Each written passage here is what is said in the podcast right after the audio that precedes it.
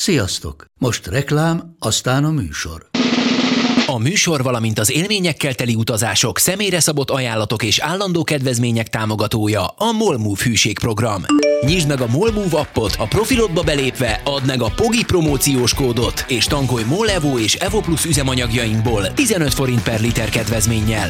Ne feledd, a Pogi promókóddal most még jobban megéri Molmove tagnak lenni.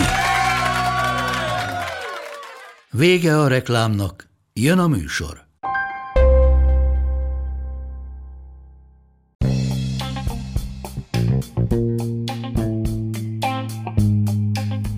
Ez itt a Pogi Podcast. Pogácsa Zoltán közgazdás, szociológus, politikai gazdaságtani podcastja a globális gazdaságról a klímaválság, az automatizáció, a digitális gazdaság, az egyenlőtlenségek és a posztdemokrácia korszakában. 2022-23-as inflációs hullám nagyjából harmadával drágította az árakat Magyarországon, hát közben ugye az emberek bérei mentek fel. Kíváncsiak voltunk arra, hogy mekkora ütést jelentett a magyarok életszínvonala szempontjából ez az inflációs hullám, ezért német Dáviddal a KNH bank vezető elemzőjével végigrágtuk a különböző rendelkezésre álló adatokat, átlagbér, mediánbér, különböző jövedelmi tizedek, minimálbér, nyugdíj és egy csomó minden más, meg lakásárakba is bekukkantottunk. Szóval azt próbáltuk meg összegezni, hogy mekkora fájdalom volt a 2022-23-as inflációs hullám, és arra meglepő következtetésre jutottunk, hogy a várakozásokkal szemben nagy átlagban nem volt akkora, mint amekkorára számított sok mindenki. Természetesen az egyes embernek jobban fájhatott, de ugye a magyar társadalom egészének pedig kevésbé, mint ahogy az először látszott. Ez következik most.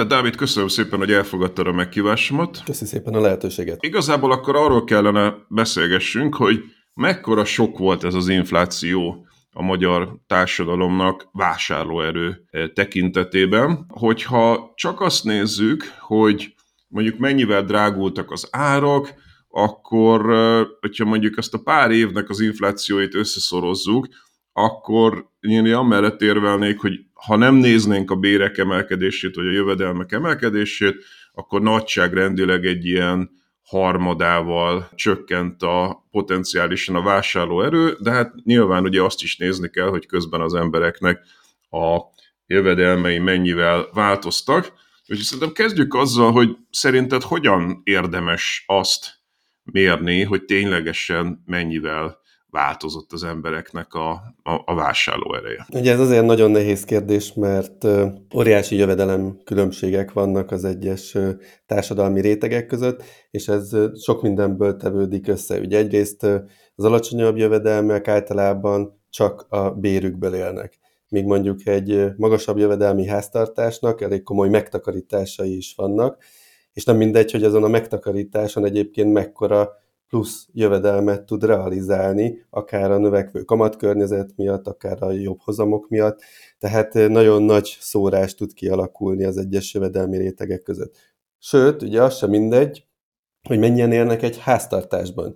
Ugye nem mindegy, hogy mondjuk egy minimálbéren kereső ö, szülőpárosnak két gyermeke van, vagy öt gyermeke van, ugye mennyit kell ellátni, és ugye az sem mindegy, hogy melyik területen élnek, tehát még országon belül is óriási különbségek vannak megélhetési költségekben, akár hogy csak a lakhatásra gondolunk, vagy utazási költségekre, hogy mennyit kell ingáznia mondjuk a munkahelyére, ezek mind-mind hozzátevődnek ahhoz, hogy végül is milyen életszínvonalon tud élni, és hogy hogyan érinti az infláció.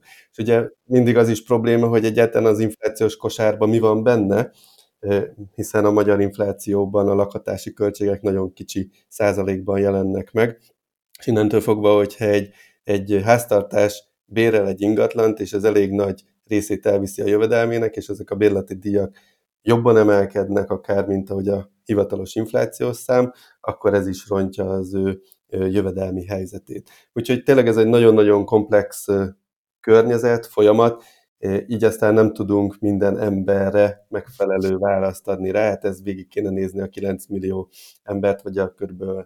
3 millió, 3-4 millió háztartást, Szóval ebből a szempontból tudunk átlagokról beszélni, ami senkire nem lesz jó, vagy hát próbálunk egy picit elmozdulni abba az irányba, hogy megpróbáljuk megnézni, hogy milyenek a, az egyes decilisek, tehát jövedelmi tizedeknél körülbelül milyen jövedelmek vannak, és nekik a fogyasztási kosaruk mennyiben különbözik az átlagos inflációs kosárhoz képest, és akkor ebből megpróbálhatunk levonni következtetéseket, hogy hogyan érinthette az egyes csoportokat ez a nagyon durva inflációs emelkedés.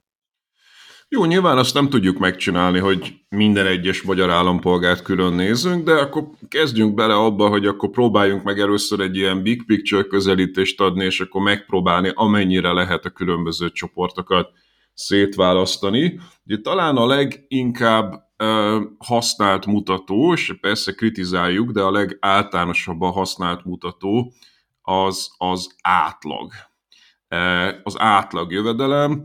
Ugye az átlagra szokták mondani, kicsit viccesen, hogyha mondjuk hárman esznek egy csirkecombot, és az egyik az a hús részét teszi, kettő másik pedig a csont részét teszi, akkor átlagban mind a hárman jól laknak, de valójában pedig az van, hogy ugye nyilván az jár nagyon jól, aki a hús részét teszi, a másik kettő meg éhes marad. Szóval, hogy ez egy, nem egy e, nem egy minden tekintetben jó mutató, de azért valamit mégiscsak mond, tehát, hogy első nagy ráközelítésre azért az átlag az e, jó. Mit tudunk elmondani 22-23-ra az inflációs évekre, hogyha azt nézzük, hogy az átlag jövedelmek nek a nominál értéke és a reál értéke az hogyan alakul. Ugye a, az inflációs pályát, ha megnézzük, akkor az infláció 2022. januárjában még 7,9% volt, és onnan gyorsult föl 2022 végére 24,5%-ra, majd 2023. januárjában érte el a csúcsát 25,7%-kal, és innen lassult vissza 23 végére 5,5%-ra. Tehát egy ilyen nagyon gyors felfutása, és utána egy visszaesése következett be az inflációnak, és így ugye teljesen más adatot látunk átlag inflációra 2022-re, hiszen az 14,5% volt, és más adatot látunk 2000 23-ra, ahol 17,6% volt az átlag infláció, annak ellenére, hogy ugye az évvégi adat, a decemberi adat az már alacsonyabb, mint ahonnan indultunk 2022. januárjában. És eközben viszont nyilván a béreknél nem látunk egy ilyen felfutást, majd visszalassulást, tehát ez egy nagyon teljesen más bér, reálbér lefutást eredményezett, hiszen általában a béreket azt évelején megemelik, Mondjuk ez alól kivétel volt a 22, mert annyira durva volt az évközi inflációs nyomás, hogy nagyon sok vállalat egyébként nyáron vagy az ősz folyamán egy második béremelési hullámot is véghez vitt. De azért alapvetően azt látjuk, hogy, hogy az év elején van egy béremelés, ami nagyjából azért a alacsonyabb jövedelműeknél a, a minimálbér és a garantált bérminimum környékén alakul, és ahogy megyünk a magasabb jövedelműek felé, úgy egyre kisebb ennek a a növekedési tempója. Tehát mondjuk 2022-ben elindultunk egy ilyen 13,7%-os bérnövekedési dinamikáról, és évvége felé már ilyen 17-18%-os éves növekedési tempó volt. Viszont ez azt is jelenti, hogy még az év elején még reálbér növekedés volt, hiszen a, a 13-14%-hoz akkor még csak egy 7-8%-os infláció párosult, addig év végére hiába emelkedett már 18%-kal a bér, a 24-25 százalékos inflációs emelkedés az elvitte ezt a bérnövekedést, és emiatt ugye rábér csökkenést voltak kénytelenek elszenvedni az emberek, és utána jött a... Bája, bocsánat, ez a 22-es év, amiről ez csak a 22-es. Mit lehet elmondani az év egészére? Tehát a 22-es év egészében a, a, az átlagbér az inkább e, csökkent, vagy inkább nőtt? Az átlagbérek azok nőttek, ugye itt az átlag reálkereset az az, ami visszaesett, Összességében ott egy, egy enyhe visszaesést lehetne számszerűsíteni, bár hogyha csak szimplán kiátlagoljuk a havi növekedési dinamikákat, akkor egyébként egy 1,7%-os növekedés volt. Csak ugye ez azért csalóka, mert mert ez a statisztikából adódik, hogyha azért az év végét nézzük, akkor azt érezték az emberek, hogy egyértelmű visszaesés volt, de statisztikai szempontból az átlag reálkeresetek még 2022-ben 1,7%-kal nőni tudtak. Ez a 22, és Ez akkor menjünk át 23-ra. Ezzel szemben 23-ban, ugye az év elején egyértelműen még elszenvedték ezt a magas inflációt a háztartások, és az év elején még 7% körüli reálbér visszaesés is volt, majd utána ugye ez az év vége felé elkezdett átfordulni, de ennek ellenére is az egész év átlagát tekintve volt egy másfél százalék körüli reálbér csökkenés. Tehát ott az év egészét tekintve visszaestek a, a vásárló erők a háztartásokban. Na most ez a két év, tehát hogyha azt nézzük, hogy a 22-ben még épp, hogy van egy reálbérnövekedés, 23-ban pedig egy enyhe csökkenés az átlag reálbérekben.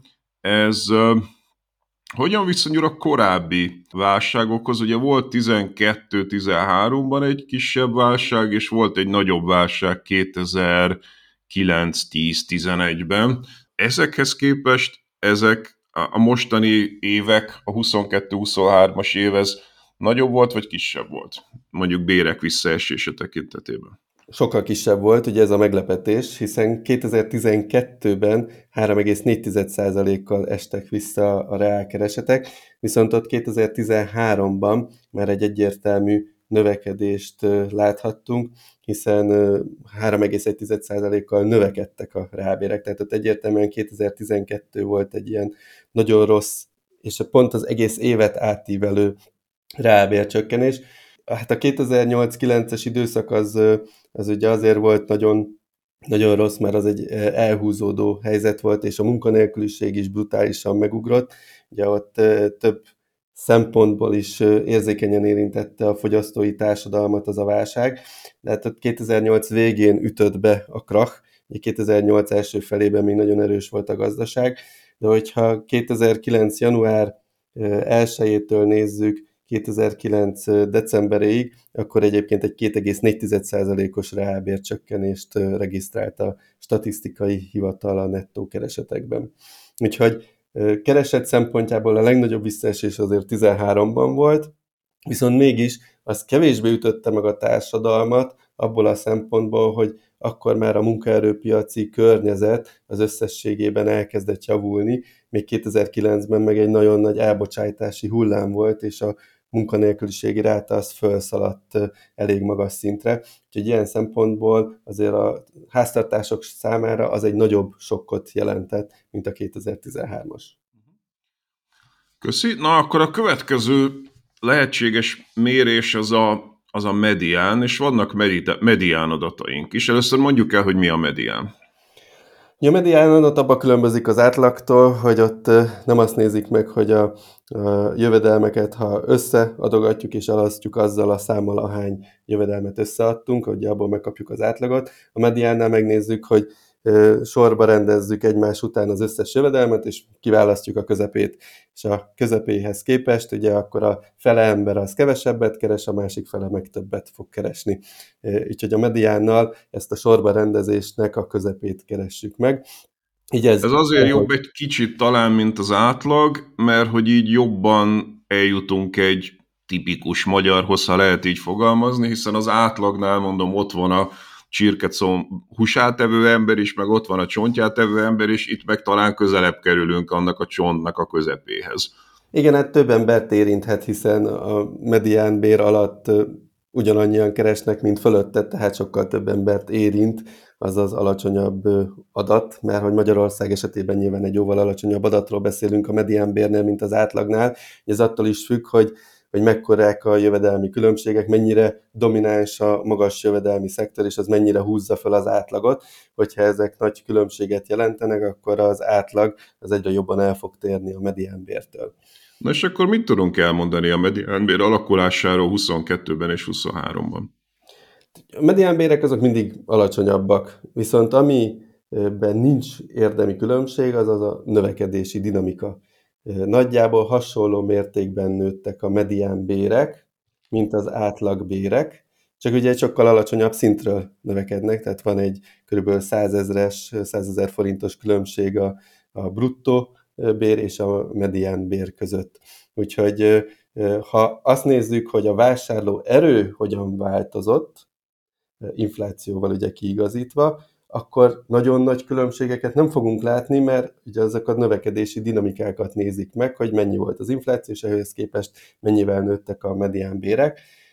Viszont egyértelműen azért számít azért a medián bér, mert hogy jobban meg tudjuk nézni, hogy, hogy az alacsonyabb jövedelmek, akiknek egyébként a fogyasztási kosara sokkal inkább dominált például az élelmiszer fogyasztással, és ugye az élelmiszerárak sokkal durvábban emelkedtek, mint az átlag infláció, ezért közelebb tudunk kerülni ahhoz, hogy egy tipikusabb magyar háztartásnak mégis mennyire fájt a 2022-es, 23-as inflációs felfutás. Uh-huh. Most azt mondtad az elején, hogy igazából a legjobb az lenne, hogyha mondjuk jövedelmi tizedek szerint tudnánk e, értékelni ezt a helyzetet, de amennyire tudom, nem állnak rendelkezésre e, jövedelmi tizedek növekedésére béradataink. Hát pontosan nincsenek ilyen adatok, bár azért vannak jövedelmi tizedekre lebontások, csak ezek elég régi adatok. A legutóbbi adat, amit találtam, az 2020-as, és utána az elmúlt három évről még gyakorlatilag semmi adatunk nincsen, de azt azért... Bocsánat, lehet... akkor az azt jelenti, hogy azért pár év múlva talán lesz, jobban fogunk látni, és akkor a 22-23-as éveket is látni fogjuk? Így van, egy picit azért jobban lehet majd elemezni pár év múlva. Azért itt próbáltam fölvázolni, hogy mekkora összefüggés van a jövedelem tizedek növekedése, bérnövekedése között, és egy, amit a statisztikai hivatal havi szinten közel növekedési dinamikák, és azért van korreláció a kettő között. Tehát én azt gondolom, hogy valamilyen következtetéseket le lehet vonni. Ugye ez látszódik, hogy a egyes jövedelmi tizedeknél, ahogy az elején említettem, azért az alacsonyabb jövedelmi tizedeknél ott a minimálbér és a garantált bérminimum emelkedés az jobban meghatározó. Tehát mondjuk, hogy itt egy 2020-as évet nézünk, akkor az alacsonyabb jövedelmi tizedeknél még volt egy ilyen 10, sőt a legalsónál 14 os növekedés is, még mondjuk a, a felső jövedelmi tizedeknél 8-9 os jövedelem növekedés volt. Ez melyik év volt az a 20-as év? 2020-as év Aha. volt. De hogy minket igazából ugye a 22-es, 23-as inflációs időszak érdekelne. Igen, igen, tehát így ez alapján próbáltam azért levetíteni, hogy körülbelül mi lehetett 22-23-ban az egyes jövedelmi tizedek háztartási bére, illetve az egyfőre jutó bér. És ugye itt, a, itt az egyfőre vetítettet mutatják, hanem bocsánat, itt a háztartásokra vetítettet mutatják, és ugye itt az is érdekes, hogy, a, hogy például az első jövedelmi tizednél az átlag háztartás szám az 3,1. Miközben ugye a, a tizedik, a legfelső jövedelem tizednél már csak 1,8 az átlag háztartás szám. Ugye ebből is adódik az, hogy minél kevesebben élnek egy háztartásba, ugye az adott bérből nyilván több jut egy emberre. És az első jövedelmi tizednél én ö, 2020-ban a nettó jövedelem az 564 ezer forint volt évesítve. Ez körülbelül szerintem 2023-ra 850 ezer forint környékére emelkedhetett föl. Ebben, és bocsánat, ebben nagyon sok olyas valaki van, aki mondjuk szociális jövedelmet húz, tehát nem piaci jövedelme van. Tehát itt még nem a minimálbér a, a számottevő, hanem valószínűleg egy csomó ilyen szociális transfer van benne. Így van, ott biztos, hogy rengeteg szociális transfer is van, ez egyértelmű, ezért számít nekik is a minimálbér, mert talán azért valamennyit dolgoznak is, és a szociális transferrel együtt jött ez a jövedelem számunkra. De egyébként egy, a második, harmadik, negyedik jövedelmi deciliseknél nagyjából 2020-ban még 900 ezer, 1 millió, 1 millió 3 volt az éves jövedelem. Itt is egyébként még közel hárman voltak egy háztartásban, és ez 2023-ra nagyjából ilyen 1,3 és 1,8 millió közé emelkedett föl. Uh-huh. És ehhez képest, hogyha megnézzük a legfelső jövedelmi decilist, a tizediket, ott 2020-ban már 4 millió 120 ezer volt a háztart, az egyfőre jutó háztartási jövedelem, míg 2023-ban már körülbelül ilyen 5,3 millió környékére emelkedhetett fel. Úgyhogy azért itt látszódik, hogy óriási a különbség a, az alsó jövedelmi decilisek és a felső jövedelmi decilisek között, és hogyha ezt nagyjából lepróbáljuk lebontani, hogy akkor körülbelül ez milyen bért jelenthet egy főre vetítve, én azt látom, hogy nagyjából ott a második, harmadik jövedelem decilis környékén vannak ezek a 300-350 ezer forint környéki nettó bérek, és ezek vannak viszonylag közel a mediánbérhez is, a nettó mediánbérhez. Tehát ezért elég sokan ugye a háztartási szinten beleesnek ezekbe az... A, a mediánbér az nagyjából a harmadik, negyedik jövedelmi tizednél van. Hát, hogyha háztartásokból vonunk Próbálod vissza. Tehát, hogyha megnézzük azt is, hogy hányan élnek egy háztartásban, és ezzel Aha. korrigáljuk, akkor nagyjából oda lyukad ki. Aha, oké. Okay. Ha a minimál bért nézzük, akkor azt találjuk, hogy ugye itt vannak konkrét adataink a 2023-as, 24-es időszakra, akkor azt találjuk, hogy nagyjából így a, az inflációval együttemben emelt kettek a, a minimálbérek, viszont ugye itt elmondható ennél a társadalmi csoportnál, hogy fogyasztói kosarukban nagyobb az élelmiszernek a, az aránya, igaz? Tehát, hogy ha azt mondjuk, hogy nagyjából az infláció ütemét tartotta a minimálbéremelés, akkor azt mondhatnánk, hogy nem veszített a vásárló erejéből ez a csoport, viszont valójában az átlagos inflációhoz képest neki sokkal nagyobb arányban van energia és élelmiszer a kosarában, amiknek, amik meg ugye sokkal nagyobb arányban drágultak.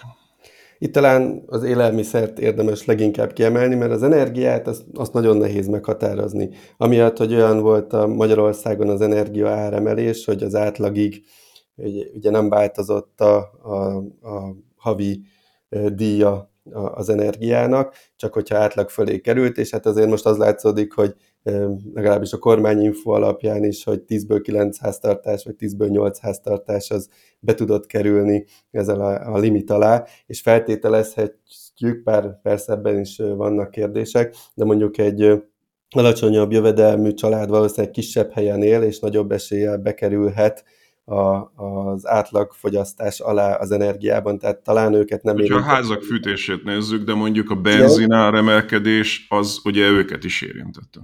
Hát a benzinár emelkedés igen, már amennyiben használnak autót, mert lehet, hogy ők nagyobb arányban használnak hmm. tömegközlekedést, és ott nem volt akkora kiugró áremelkedés, mint mondjuk az élelmiszereknél. Tehát én azt gondolom, hogy az élelmiszer az a döntő, az, ami leginkább elhúzta az ő kiadásaikat az átlag inflációhoz képest.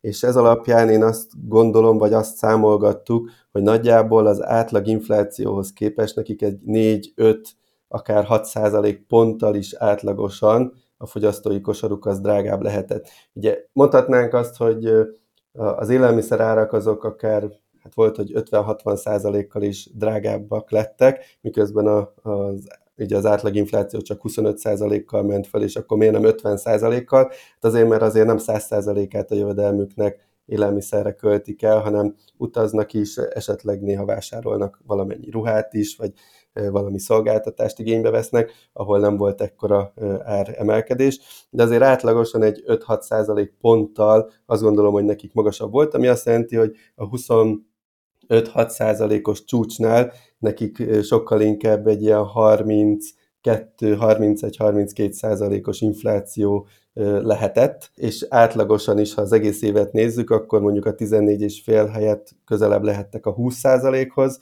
és az idei évben akár a, az idei évben Ugye az is érdekes, hogy az idei évben az élelmiszer infláció nagyon gyorsan elkezdett lassulni az év második felében. Tehát ott már nem volt olyan drasztikus. Idei év alatt a 23-as évet érted? A, ja, bocsánat, igen. De az már a tavalyi. 2023-ban, igen. A, a, az élelmiszer de még az év első három-négy hónapjában nagyon drágultak, viszont májustól gyakorlatilag nem legalábbis a KSH adatai szerint már nem volt érdemi áremelkedés. Tehát ott 2023-ban még az év első pár hónapjában szenvedték el ezt a nagy drágulási ütemet, és utána már kevésbé, de két év alatt azért nagy valószínűséggel egy 8-10 százaléknyi plusz inflációt jelentett számukra ez a, ez a környezet. Tehát mondjuk, hogyha arról beszéltünk az elején, hogy durván az egyharmadát veszítette volna el a vásárlóerő, ha nincsen béremelés, akkor nekik ez inkább ilyen 40-45 százalék közé tehető. Uh-huh.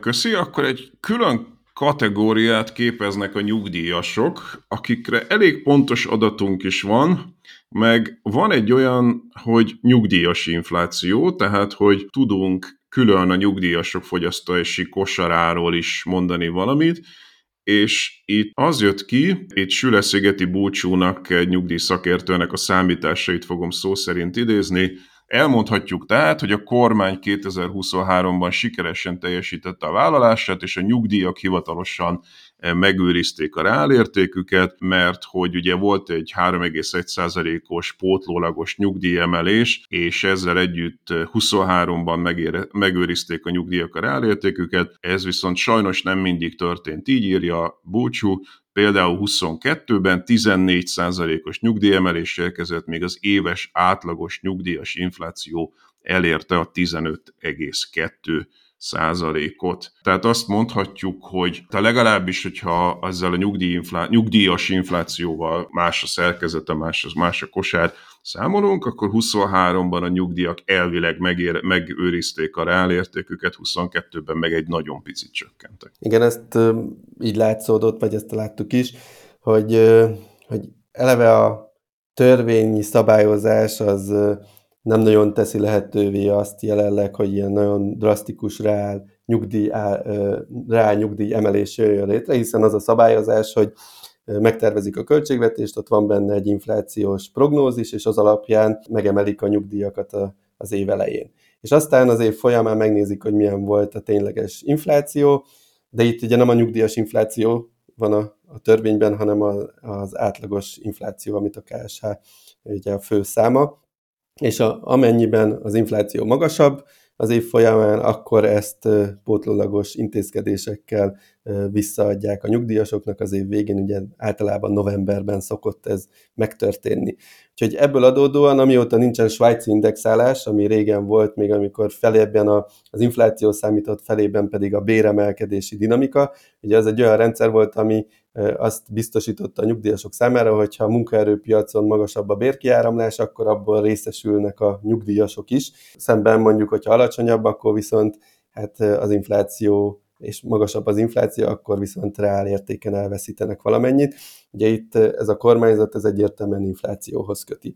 Úgyhogy ilyen finom eltérések lehetnek, és főleg abból adódóan, hogy a nyugdíjas infláció az magasabb-e, mint az átlaginfláció, vagy nem. És az attól függ, hogy mely termékcsoportoknak az ára emelkedik jobban, mint az átlaginfláció. Tehát amikor olyan években, amikor pont az élelmiszerek elszállnak, egy nyugdíjasnál is az élelmiszerfogyasztás az nagyobb súlyt képvisel a kosarában, akkor vélhetően nem fogja megtartani az ő inflációjának megfelelően a reál értéket a nyugdíja. Viszont egy olyan évben például, amikor nincs energiaáremelés, nincs infláció, nincs élelmiszerinfláció, de ellenben mondjuk a tévéknek az ára megy föl, meg bizonyos szolgáltatásoknak, amik kisebb arányban vesz igénybe a nyugdíjas, akkor akár reál értéken az ő nyugdíja szám, saját maga számára növekedhet is. Úgyhogy ez, ebből adódik leginkább ez a különbség, amit most láthatunk.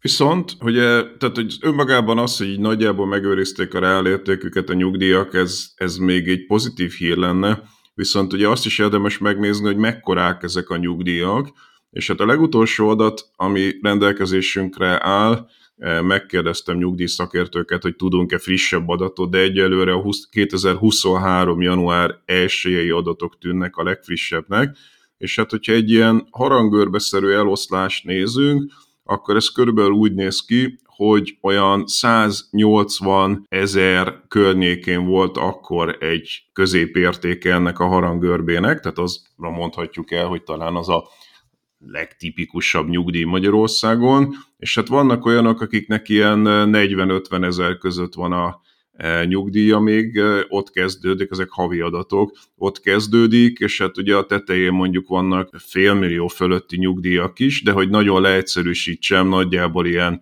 180 ezer körüli volt a, a, a tipikus nyugdíja, a középértéke ennek a harangörbének 2023 január 1-én, ez viszont rettentően alacsonynak tűnik nekem.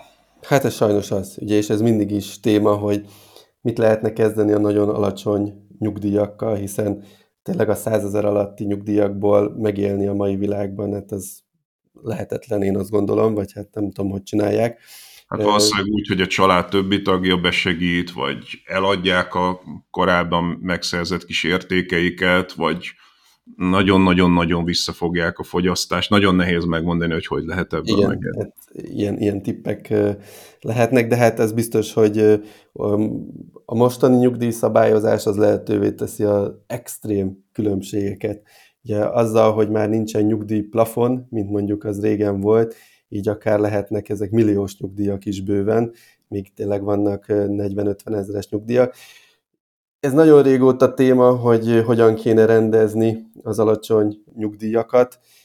Általában a költségvetésnek nincs erre forrása, hogy ezt rendezze, vagy nem ez van a prioritásban, illetve hát ugye abból is adódik, hogy ugye kérdés, ez mindig nagy vita, hogy, hogy kinek miért ilyen alacsony a nyugdíja. Azért olyan alacsony, mert amikor aktív volt, akkor nem fizetett be semmi adót, de saját önhibájából nem fizetett be adót, mert ugye mondjuk vállalkozóként én azt választotta akkor, hogy, hogy kevesebb adót fizet, de mondjuk az lehetőséget teremtett volna számára, hogy többet tegyen félre, és akár akkor most azokból a megtakarításokból pótolja ki a nyugdíját, vagy pedig olyan kényszerhelyzetben volt, hogy úgy alkalmazták, hogy minimálbér vagy az alatt és feketén, és akkor alig fizettek be utána nyugdíjat, és akkor emiatt nincsen semmilyen ez igazából a legalacsonyabb nyugdíjakra igaz, amit most mondasz, viszont hogyha ugye egy harangörbeszerű eloszlást nézzünk, és 180-nál van a közepe, ez azt jelenti, hogy hát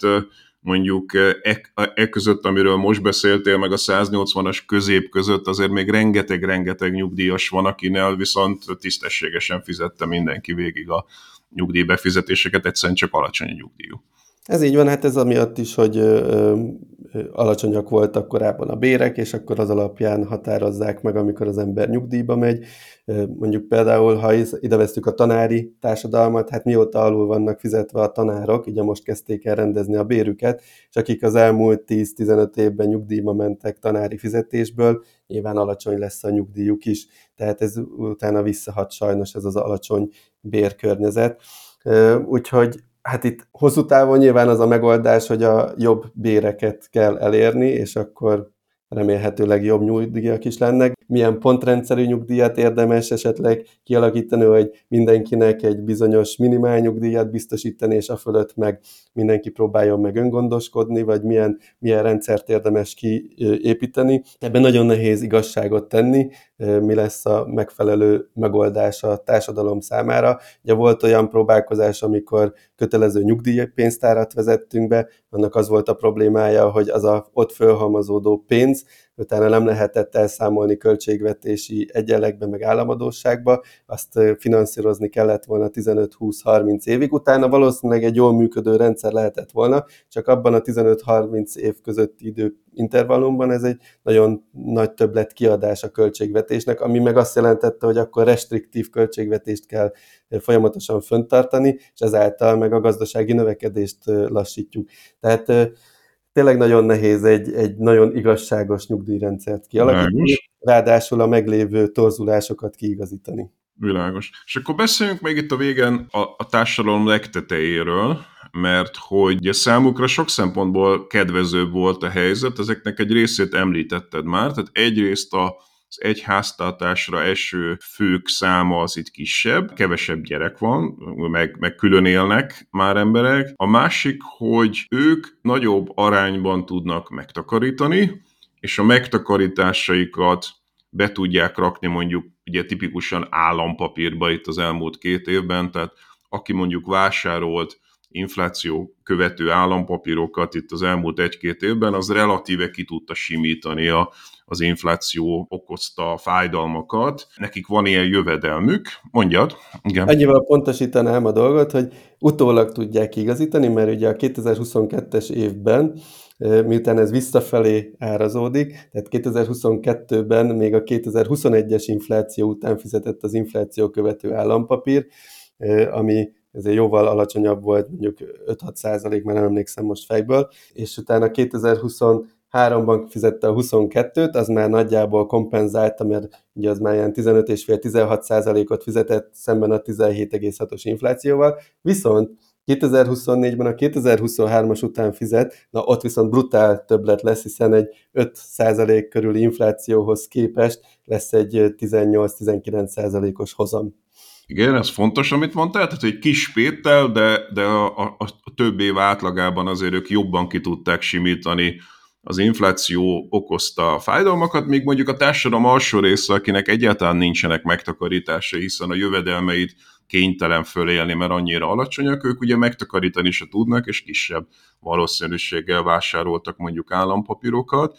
Aztán még egy dolog van, hogy a, a fölül lévők sokkal könnyebben tudják kiharcolni a béremelést. Tehát ugye az is látszik az adatokból, hogy magasabb és, és nagyobb valószínűséggel bekövetkező béremelést tud egy menedzser mondjuk kiharcolni, mint, mint a társadalom alján lévők. Szóval én azt gondolnám, hogy, hogy, hogy, hogy perverz módon talán sokkal jobban fájt alul ez az inflációs hullám, mint felül. Ezzel egyetértesz? Hát ez mindig így van, tehát alapvetően az infláció az a szegényeknek az adója, ezt így is nevezik. Sajnos ez, ez az inflációnak a, valahol a természete, hogy legtöbb esetben az alsó jövedelmi rétegeket sokkal jobban sújtja, mint a felsőbb jövedelmi rétegeket, különösen, hogyha van olyan menekülő út, ahol a a reál értékét a megtakarításaiknak meg tudják tartani, vagy akár még növelni is tudják. Úgyhogy azzal a részével, hogy vajon a menedzserek mindig jobban ki tudják maguknak brusztolni a magasabb bért, ez azért szerintem kérdéses a mai munkaerőpiaci környezetben, hiszen azt látjuk, hogy nagyon sok esetben egy alacsonyabb szakképesítéssel rendelkező munkavállalóból van nagyon nagy hiány, és sokszor a vállalatok ugye azért is emelnek akár jelentősebben bért, mert nem szeretnék, hogy elmenjen a munkavállaló, mindaddig, amíg abban bíznak, hogy ez egy átmeneti válság, és újra fel fog peregni a termelés, illetve a szolgáltatások, azt gondolják, hogy nagyon nehéz lenne újra a megfelelő képesítésű ember találni. Ha ők már beleinvestáltak pénzt, hogy meglegyen az a képesítése az embernek, akkor megpróbálják meg is tartani. Tehát én azt látom, hogy azért a, pont ebben az elmúlt időszakban ez egy teljes változás volt, és talán ezért nem is volt annyira durva rábér csökkenés, mint mondjuk 2009-ben vagy 2012-ben, mert hogy nagyon feszes a munkaerőpiac, nagyon sok helyen ténylegesen van munkaerő hiány, illetve hogyha egyszer elveszíti a munkaerőt valaki, akkor nagyon nehéz helyette újat találni, és megpróbálják meg, megtartani a munkaerőt. Ez nagyon fontos, amit mondtál, hogy itt nagyon más a helyzet. Egy kicsit a szegények adója az infláció mondással vitába szállnék a tekintetben, hogy nyilván, hogyha a jövedelemmel rendelkezőket nézzük, akkor ez így van, ahogy elmondtad. Viszont ugye az is látszik az adatokból, hogy a legalsó jövedelmi tizednek, ha vagyoni helyzetét nézzük, akkor ott nettó adóssága van. Tehát a, amit én láttam adatok, abból a, a tíz jövedelmi tizedből a másodiktól a tizedik nettó megtakarításai vannak, és a, a legalsó jövedelmi tizednek viszont nettó adóssága van. És ugye az infláció természete az az, hogy az adóságnak az mértékét viszont csökkenti. Tehát, hogyha valakinek a vagyoni pozíciója az az, hogy neki inkább, tehát nettóban adóssága van és nem megtakarítása, akkor még amellett is tudnék érvelni, hogy az infláció tulajdonképpen elinflálja az ő adósságának az értékét. Erről mit gondolsz? Abszolút van egy ilyen nézet is, és ez is egy valid állítás, hogy hogyha magas adóssága van valakinek, és magas az infláció, akkor annak a, a reál értéke az végül is csökkenni fog. Ettől függetlenül, ugye, hogyha közben nagyon megemelik a kamatokat, és ez egy változó kamatozású hitel, akkor neki a havi törlesztő részlete is nagyon megugrik.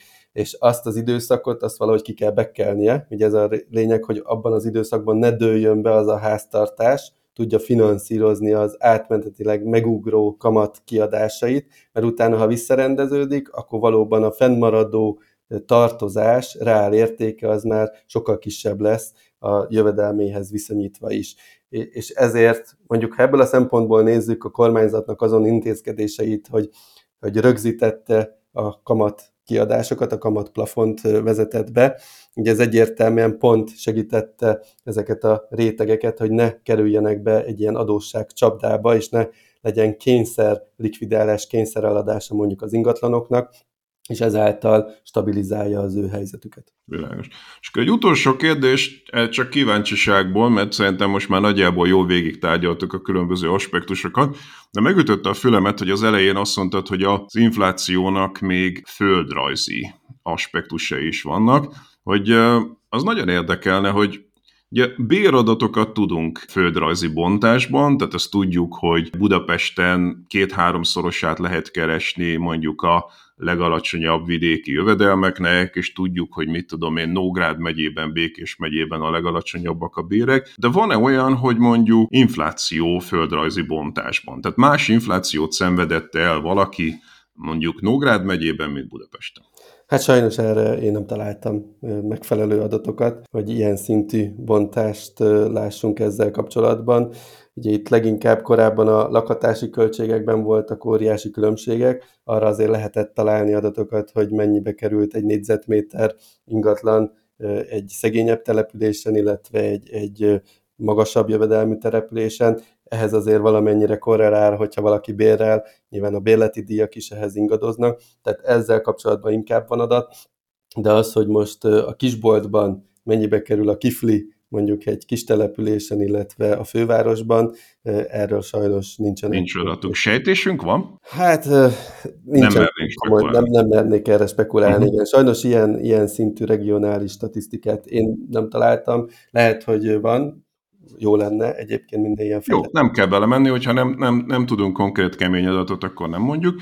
Említetted itt az lakhatási költségeket, és ez ugye ez nem szigorúan a 22-23-as időszak, hiszen ugye itt azért alapvetően a, ezek az inflációs indexekben tipikus nem annyira szokott benne lenni mondjuk a lakásáraknak a változása, viszont hogyha a lakás árak változását nézzük hosszabb távon, akkor az a fura helyzet van, hogy miközben ugye a Covid előtti években volt egy jelentős reálbéremelkedés Magyarországon. Tehát nagyjából olyan 14 és 19 között évről évre elég jelentős reálbéremelkedés volt Magyarországon. Ugye most megbeszéltük, hogy a Covid inflációs időszak az mennyit vitt el ebből, de közben ott van a háttérben egy olyan folyamat, amiről szintén beszélnünk kell, hogy a a lakásárak írtózatosan megemelkedtek ebben a évtizedben Magyarországon. Tehát valójában, hogyha valaki hát akár vásárolni akar lakást, de igazából nyilván a bérleti árak is követik valamennyire a, a lakásárak alakulását. Szóval, hogy a, a hétköznapi megélhetési költségekhez képest ott van a háttérben egy nagy elefánt, és az pedig a, az pedig a, a lakásáraknak az emelkedése. Ez így van, hát ezt teljesen fölösleges is összehasonlítani a bérdinamikával, mert annyira durván szakadtak el. Ugye ehhez hozzátartozik, hogy 2009 és 2013 között folyamatosan egy nagyon nyomott ingatlanpiacunk volt, és egy elég komoly alulértékeltsége volt egyébként az ingatlanpiacnak. A mi számításaink szerint akár 15-20%-kal is alulértékeltek lehettek az ingatlanok, és nálunk később indult meg az ingatlanok árának felfutása, mint mondjuk a szomszédos országokban, viszont annál gyorsabban, hiszen 15-től tényleg 19-ig, 20-ig gyakorlatilag megduplázottak, vagy akár megtriplázottak, attól függ, hogy melyik részen néz. Olyan statisztikát láttam az Eurostattól, hogy Észtország után Magyarországon volt a második legnagyobb emelkedés ingatlanárakban az egész Európai Unióban. Ez így van, és egyébként ez még hogyha hozzátennénk egyébként a alapanyag költségeket, lehet, hogy ott is hasonló statisztikát látnánk, hogy a építőipari alapanyag költségek milyen ütemben emelkedtek. Ott is folyamatosan voltak olyan évek, amikor Magyarországon a leggyorsabb ütemben nőttek a, a, az építőanyagárak, és ez is abból adódik, hogy előtte alig volt ingatlanfejlesztés is, tehát az egész építőipar küzdött az ingatlanokkal kapcsolatban, és hirtelen jött a, a kedvező báfa, a különböző állami támogatások, jött egy, egy konjunktúraciklus, és óriási kereslet zúdult a piacra, és ezek az alulértékelt ingatlanok hirtelen elindultak fölfelé. Ugye jött egy alacsony kamatkörnyezet is, ami ezt még megtámogatta, hiszen egyre alacsonyabb kamat mellett tudtak fölvenni a háztartások hiteleket, és miután nőtt a bérük, ezért még a hitel képességük is elkezdett javulni.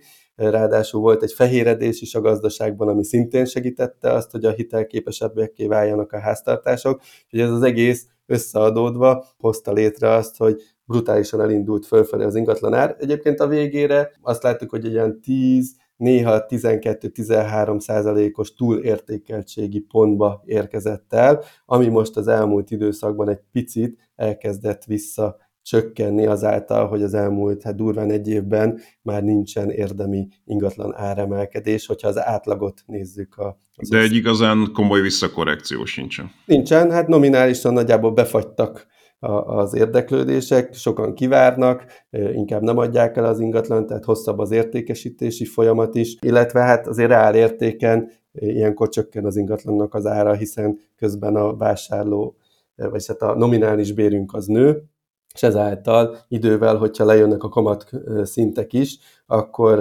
a háztartások ismét hitelképesebbek lesznek, és ezáltal a mostani ingatlan árak elérhetőbbé válnak, mint mondjuk két évvel ezelőtt voltak.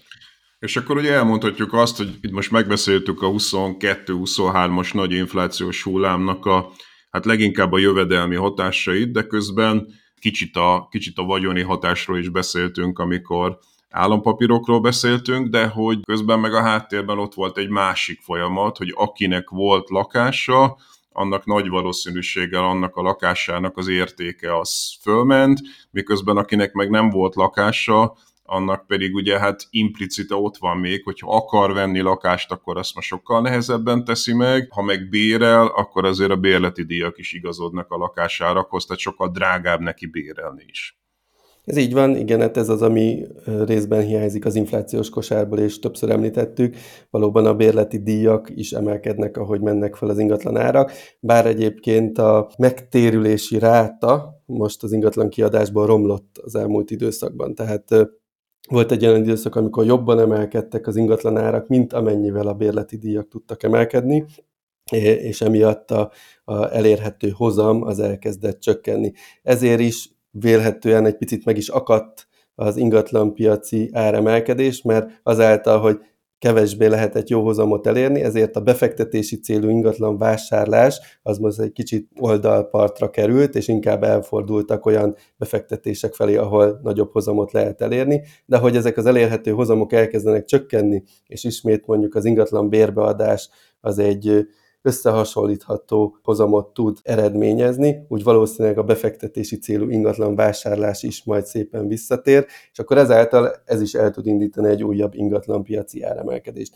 Ugye a mhm. kérdés az, hogy ez mikor fog bekövetkezni, hát ezt nem tudjuk, sokan azt várják, hogy akár már az idei második felében, legkésőbb 25 első felében, amikor a nagy kamatozású infláció követő állampapíroknak az kupon fizetése megtörténik, és utána már alacsonyabb kuponokat fog fizetni, ahogy az fogja elhozni a fordulatot.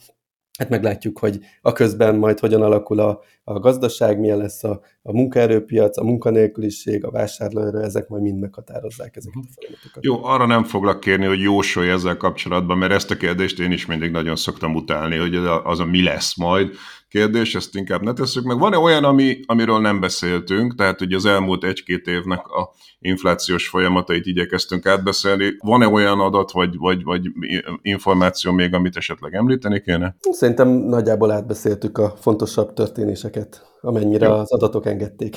Világos. Hát akkor nagyon hálás vagyok, hogy ezt összeszedtük, és ezt segítettél részletesen kibogozni, hogy kit milyen arányban, milyen mértékben érintett ez az elmúlt pár éves inflációs hullám. Német Dávid, nagyon szépen köszönöm. Én is köszönöm szépen a lehetőséget. Szia!